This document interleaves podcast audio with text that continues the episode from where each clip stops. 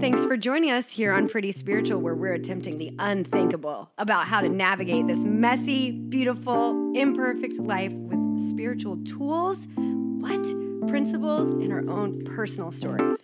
So, we're not experts, we're not religious, we're definitely silly. We're honest, real, and willing to share. So join us as we connect, bond, and grow together.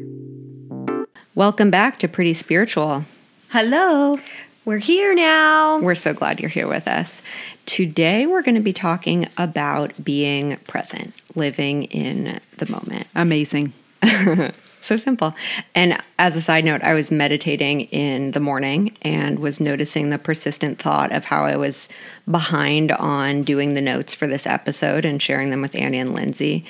And I was like going down the rabbit holes of what will people want to hear about and what can I say that'll sound smart to introduce the topic? Mm-hmm. And after a couple of minutes, I just started laughing because I was doing my morning meditation, which focuses on being present in my body and noticing what sensory experiences are happening.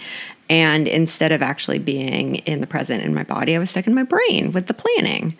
Hooked on thoughts. Such a typical brain. But seriously, what does it mean to live in the moment or be present? Is it just some new agey jargon or is it an actual spiritual practice that is possible for each of us? I believe the latter. I'm hoping the latter.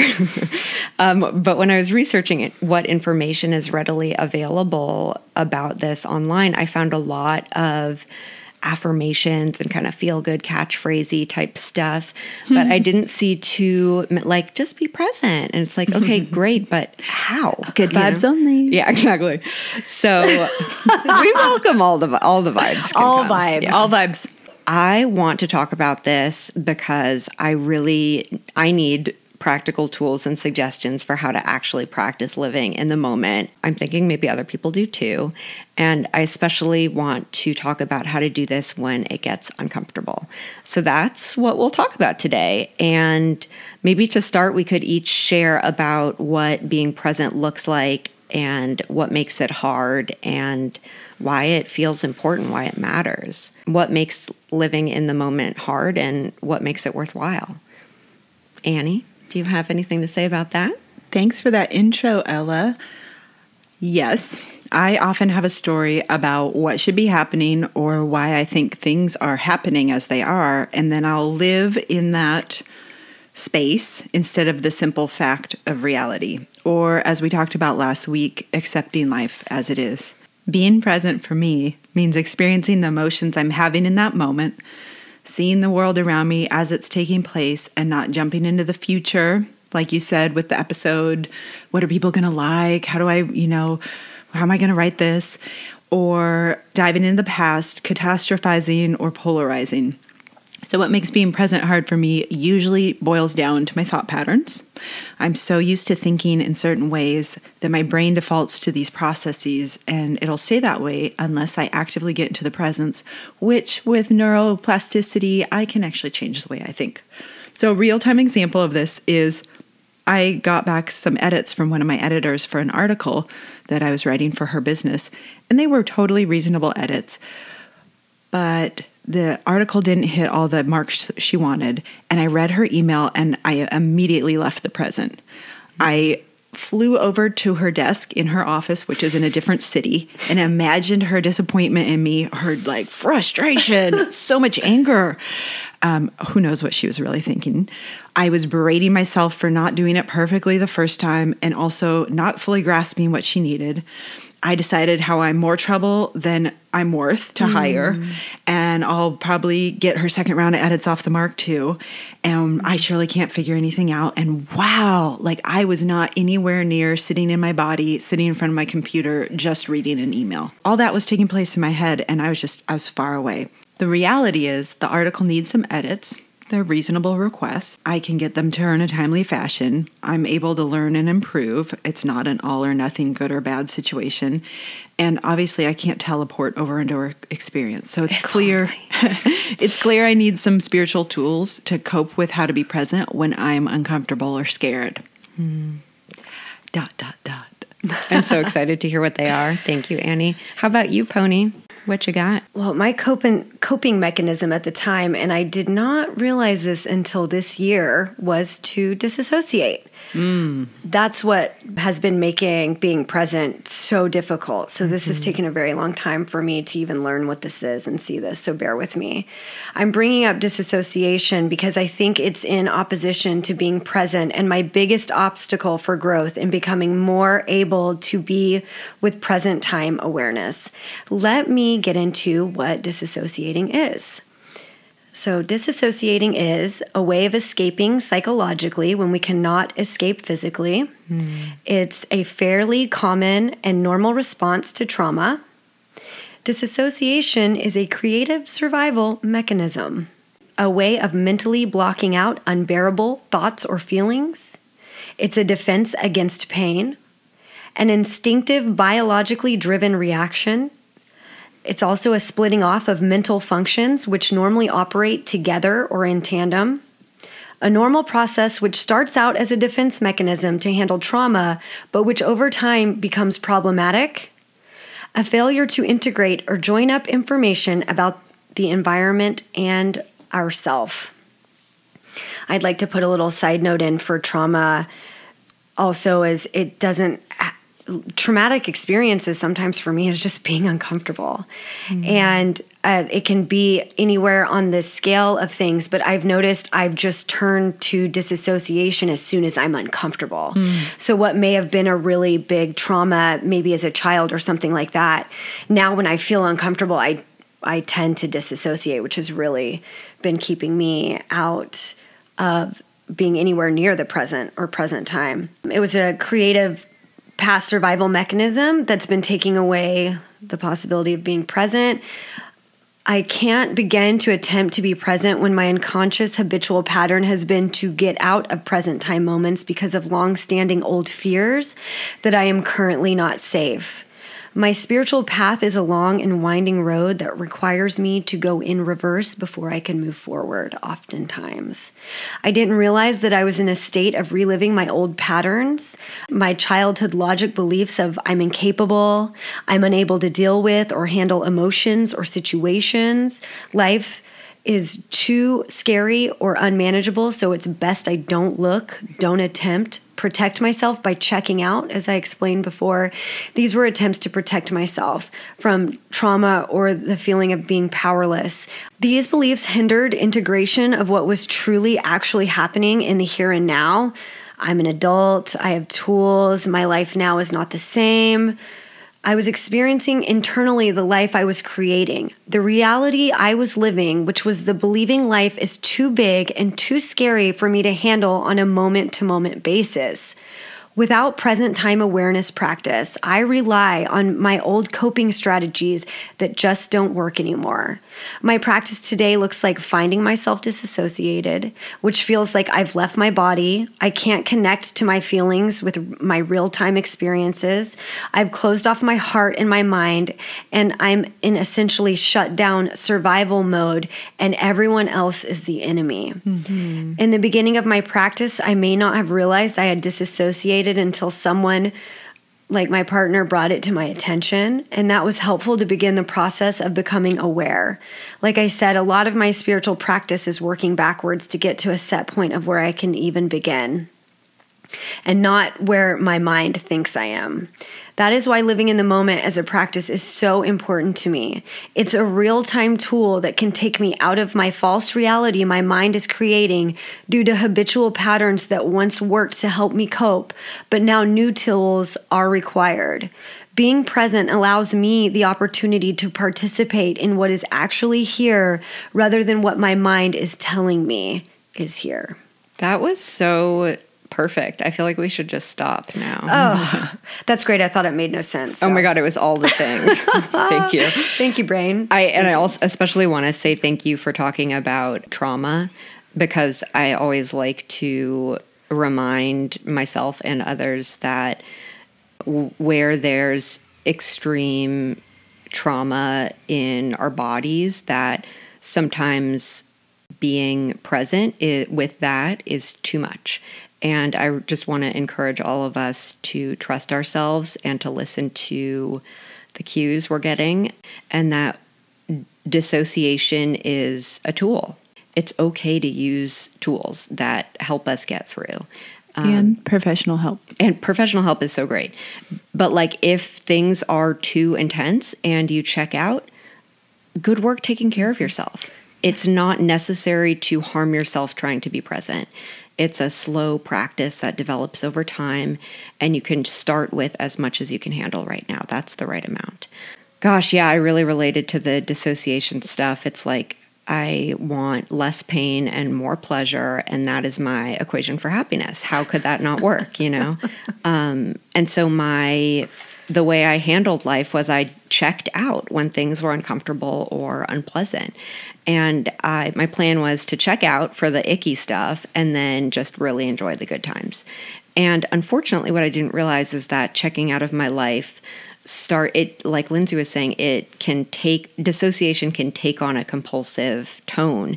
And then what happens is i don't get to choose what i'm checked out mm. for. So i'm checked out period. And i feel numb and depressed and i'm not present for my life. And like annie and lindsay were both touching on for me the the the reasons it's so hard to be present is first that it's physically and emotionally uncomfortable, especially if you're coming into the present moment from like big habitual patterns of dissociation. Maybe you're dealing with binging with food or acting out sexually or, you know, divorce, whatever, children, whatever the stuff is. For me personally, there's a huge amount of self loathing coming into contact with the the dissociative ways I try to protect myself from pain. And the second reason which we were talking about also is that brains are wired to think, figure out, solve, replay, fantasize. It's just what they do. You know, it's their job. And the human brain is a complete miracle. Don't get me wrong. I think it can be used as a really effective servant to healing, but it can't be in charge of the process. It can't be running the show or trying to control if we want to heal. That's been my experience. And so our brains are just thinking when we come into the moment, it's uncomfortable. Why would we ever want to be here? And for me, the reason I think being present is so important is that it's the only real way to access joy, love, connection, authenticity, safe, real safety. And I know that when I live my life trying to check out, the net result is that I don't like myself very much. It starts a cycle where I'm uncomfortable with myself, so I need to check out. And then I do stuff to check out that makes me more uncomfortable. And ultimately, then I'm trapped in this cycle of dissociation. So, being present means I have greater access to my integrity and to real self esteem. It means I have a greater likelihood of responding to myself and others with kindness and love and a pause when I feel triggered or uncomfortable. And when I'm living in the present moment in general, I feel happier and more comfortable. And I get to really uh, experience meaningful connections and relationship, relationships, even when they're uncomfortable. Let's let's let's do the tools because it's time. It sounds so good. It's just time. How about you, Lindsay? What's your tool for coming back to the present moment when you've drifted away, or a daily tool to help you build the presence muscle? Firstly, for tools, I must recognize when my tool of choice is to check out. I need to gather whatever resources I need to be able to check back in over and over and over again lots of self awareness through meditation and lots of self observation without judgment have been the tools to help me say yes to checking in when it's been automatic to check out. Mm. This has begun to build my presence muscle. My present time tool right now is to become a third person observer of my own experience. I was meditating and I caught myself judging my experience. I should be better at meditating. There should be less chatter. if I meditated correctly, then I'd be blah, blah, blah. This moment, I took the power of being present, labeling for myself what was going on judgment, grasping, controlling, and I actively put that down. I then left my body and brought a higher self up into a palm tree I was on the beach. So this is why this happened. So, Jealous. I know. Hey. So I do want to preemptively put that in there. This doesn't nor anyway. Um, thank God for beaches. So this higher self up into a palm tree that could see me and objectively label and recognize all that was going on for me without getting myself hooked into the story and spinning on thoughts. I then would ask my higher self, and they were simply just higher because they were higher up than me. What do I need in this moment? The answers came deep breathing, loving kindness for self, acceptance of all that is here, whether it be mindless chatter, beliefs that I should be more, better, different, recognition and acceptance of these human equalities that are here, to welcome them from my highest self, and to check in with what's needed to be with and nurture all that is here.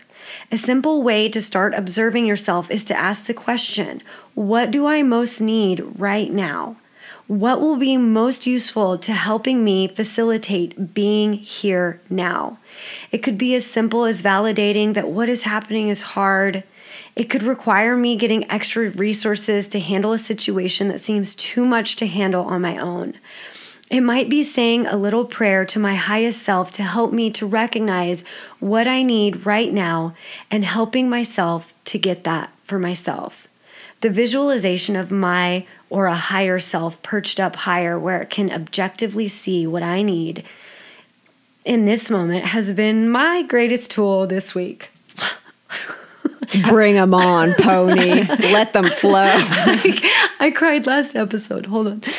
Um, it's really worked to help get me what I need to be able to be in this present moment with whatever may come along with it. A fast and easy tool for present time awareness. If this visualization didn't speak or if it's too hokey to you, then um, I recommend using your senses. What's here now? Without the stories or narratives, your mind weaves with the thoughts. What's actually here now? Take three slow breaths deep into your belly. Feel your body. Circle your neck. Rub your heart space. Shake out your arms to be able to feel your body. Focus on nature. Maybe it's the trees, the flowers, the sun, or the moon. And then listen to the sounds around you. And that can help bring you into the present moment. And yeah, that's my tool. It's so great. I love it so Thanks, much. Pony. Really, Thank you. Just coming into the present moment right now. I It's know. very tender. Me too. Yeah. Annie, can you tell us about your spiritual tool for being present? Yes. Thank you. I enjoy so much making these podcasts with both of you and whoever's listening. It means so much that you are out there. For me, my tool is having meditation as a baseline. And meditation doesn't have to be this far flung thing or this painful process. It can be a one minute moment in the morning and just having a practice of just sitting there meditation, having meditation as a baseline in my life gives me the opportunity to know what it's like to see that my thoughts are just these constant things that churn out of my brain and that just because they could churn out of my brain doesn't mean that they're true. It gives me the opportunity to see how busy and how often scared my brain is and how often that takes me up and out of the moment.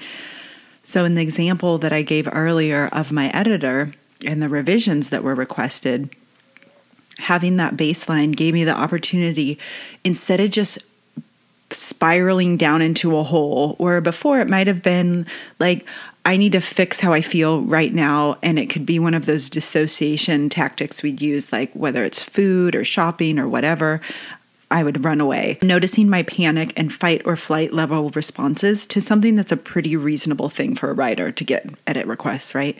Fail it's a disaster you're bad. Just noticing that saying oh and being able to sit with the fear that comes up and then having some tools to follow it. So saying, wow, you're really scared. This triggers something in you. And so what I did was I sent a text message to my wife and I kind of dumped out all my fears into the text message. I was like, help.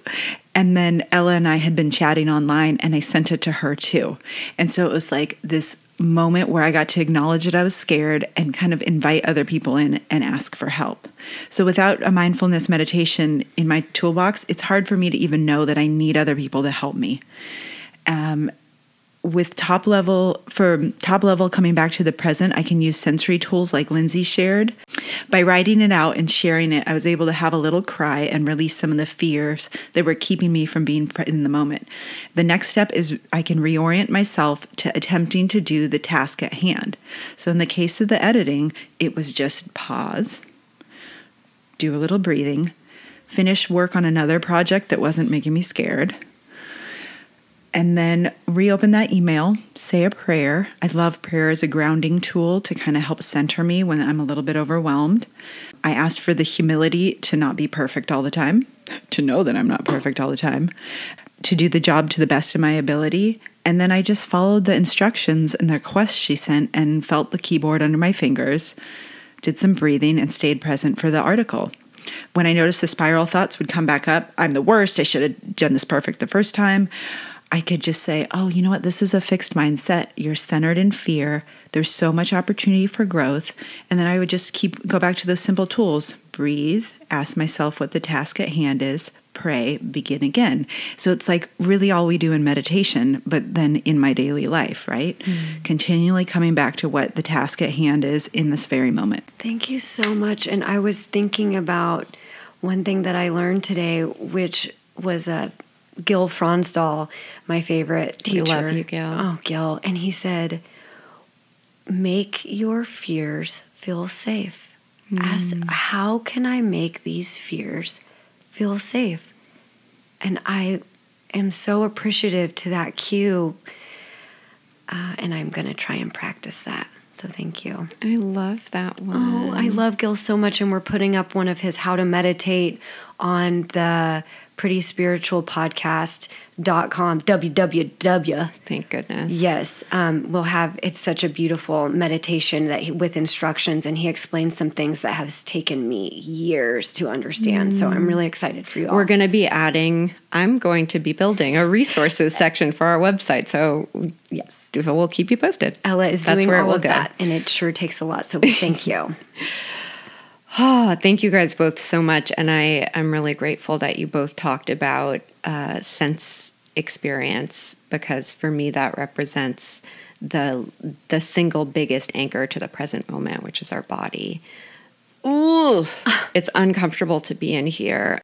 I actually started practicing Zen because I thought it was going to be a shortcut to to not have to have a human body and a human experience. I was really looking for like a big spiritual bypass, and uh, there are a bunch of different practices in Zen, but one of the foundational ones. I mean, there's a lot of just sitting on a cushion facing the wall. That's Zazen is the primary practice, and that's what it looks like, um, often in a meditation hall with other people. But there's this uh, other foundational practice called Shikantaza. It's basically just sitting, and without an object to focus on, you just let yourself watch what it's like to just be sitting. It is this way of coming t- into the present moment and coming to terms with lived reality that's just this right here. And um, for me, it's become a way to open my conscious awareness to what this present experience of inhabiting my body and mind is like. And it's just watching. Um, so that practice today really, really saves my life, but I have to get pretty desperate with pain to get to a place where I'm willing to live that moment by moment awareness, no matter what I'm doing in my daily life. And um, lately, I've been thinking a lot about, sorry, lately I've been experiencing a lot of pain and some pretty intense depression, and I have a lot of really good fantasies for escaping the present moment. And they're so interesting to watch. The first time I, I did a long meditation retreat, the, the word we use in Soto Zen is sesshin, which means gathering the heart mind. And it's a silent retreat. You're there for, you know, five days, seven days more. and I was in and out of this really intense depression. And I was going up to the smokers area, and it was this one particularly hard day. I really, really wanted to escape. And I was thinking, I wish I was at Tassajara, which is the other monastic community I was at before. And then my brain was kind of like, my heart was kind of like, well, then you'd be depressed at Tassajara. And I was like, I wish I was in Berkeley, which is where my family lives. And my heart said, well, I'd be depressed in Berkeley. And then I was like, I'm going to pull out all the stops. I wish I was depressed in Bali. And it was like, yeah, you'd be depressed in Bali. And I was like, damn it. Why don't I just be depressed here? And it was like this really uh, interesting shifting point for me because it, it really represented the willingness to stay and make friends with whatever the circumstances of my present reality are. And I remember my mind was was really blown when um, a Zen teacher said something like, Your body's always in the present. I was like, Oh my God, she's right. How's that possible that I never knew that before, you know? But if I want to come back to the present, that's how. It's a it's me inhabiting this lived experience in all of its whatever it is all the thinking, all the feeling, all the sensations. I'm just here watching it. And right now, the fantasies I have about escape don't involve Bali. They're a little bit more subtle than that. But um, I know that chasing these mental constructions is how I get stuck deeper in depression. And so, what I do when I first notice these fantasies happening is I breathe. I breathe and I watch what's happening the way I would watch in meditation. And um, I get to learn some really interesting and sometimes really funny stuff about myself. It's like a constant inside joke with myself, that the things I come up with in my brain.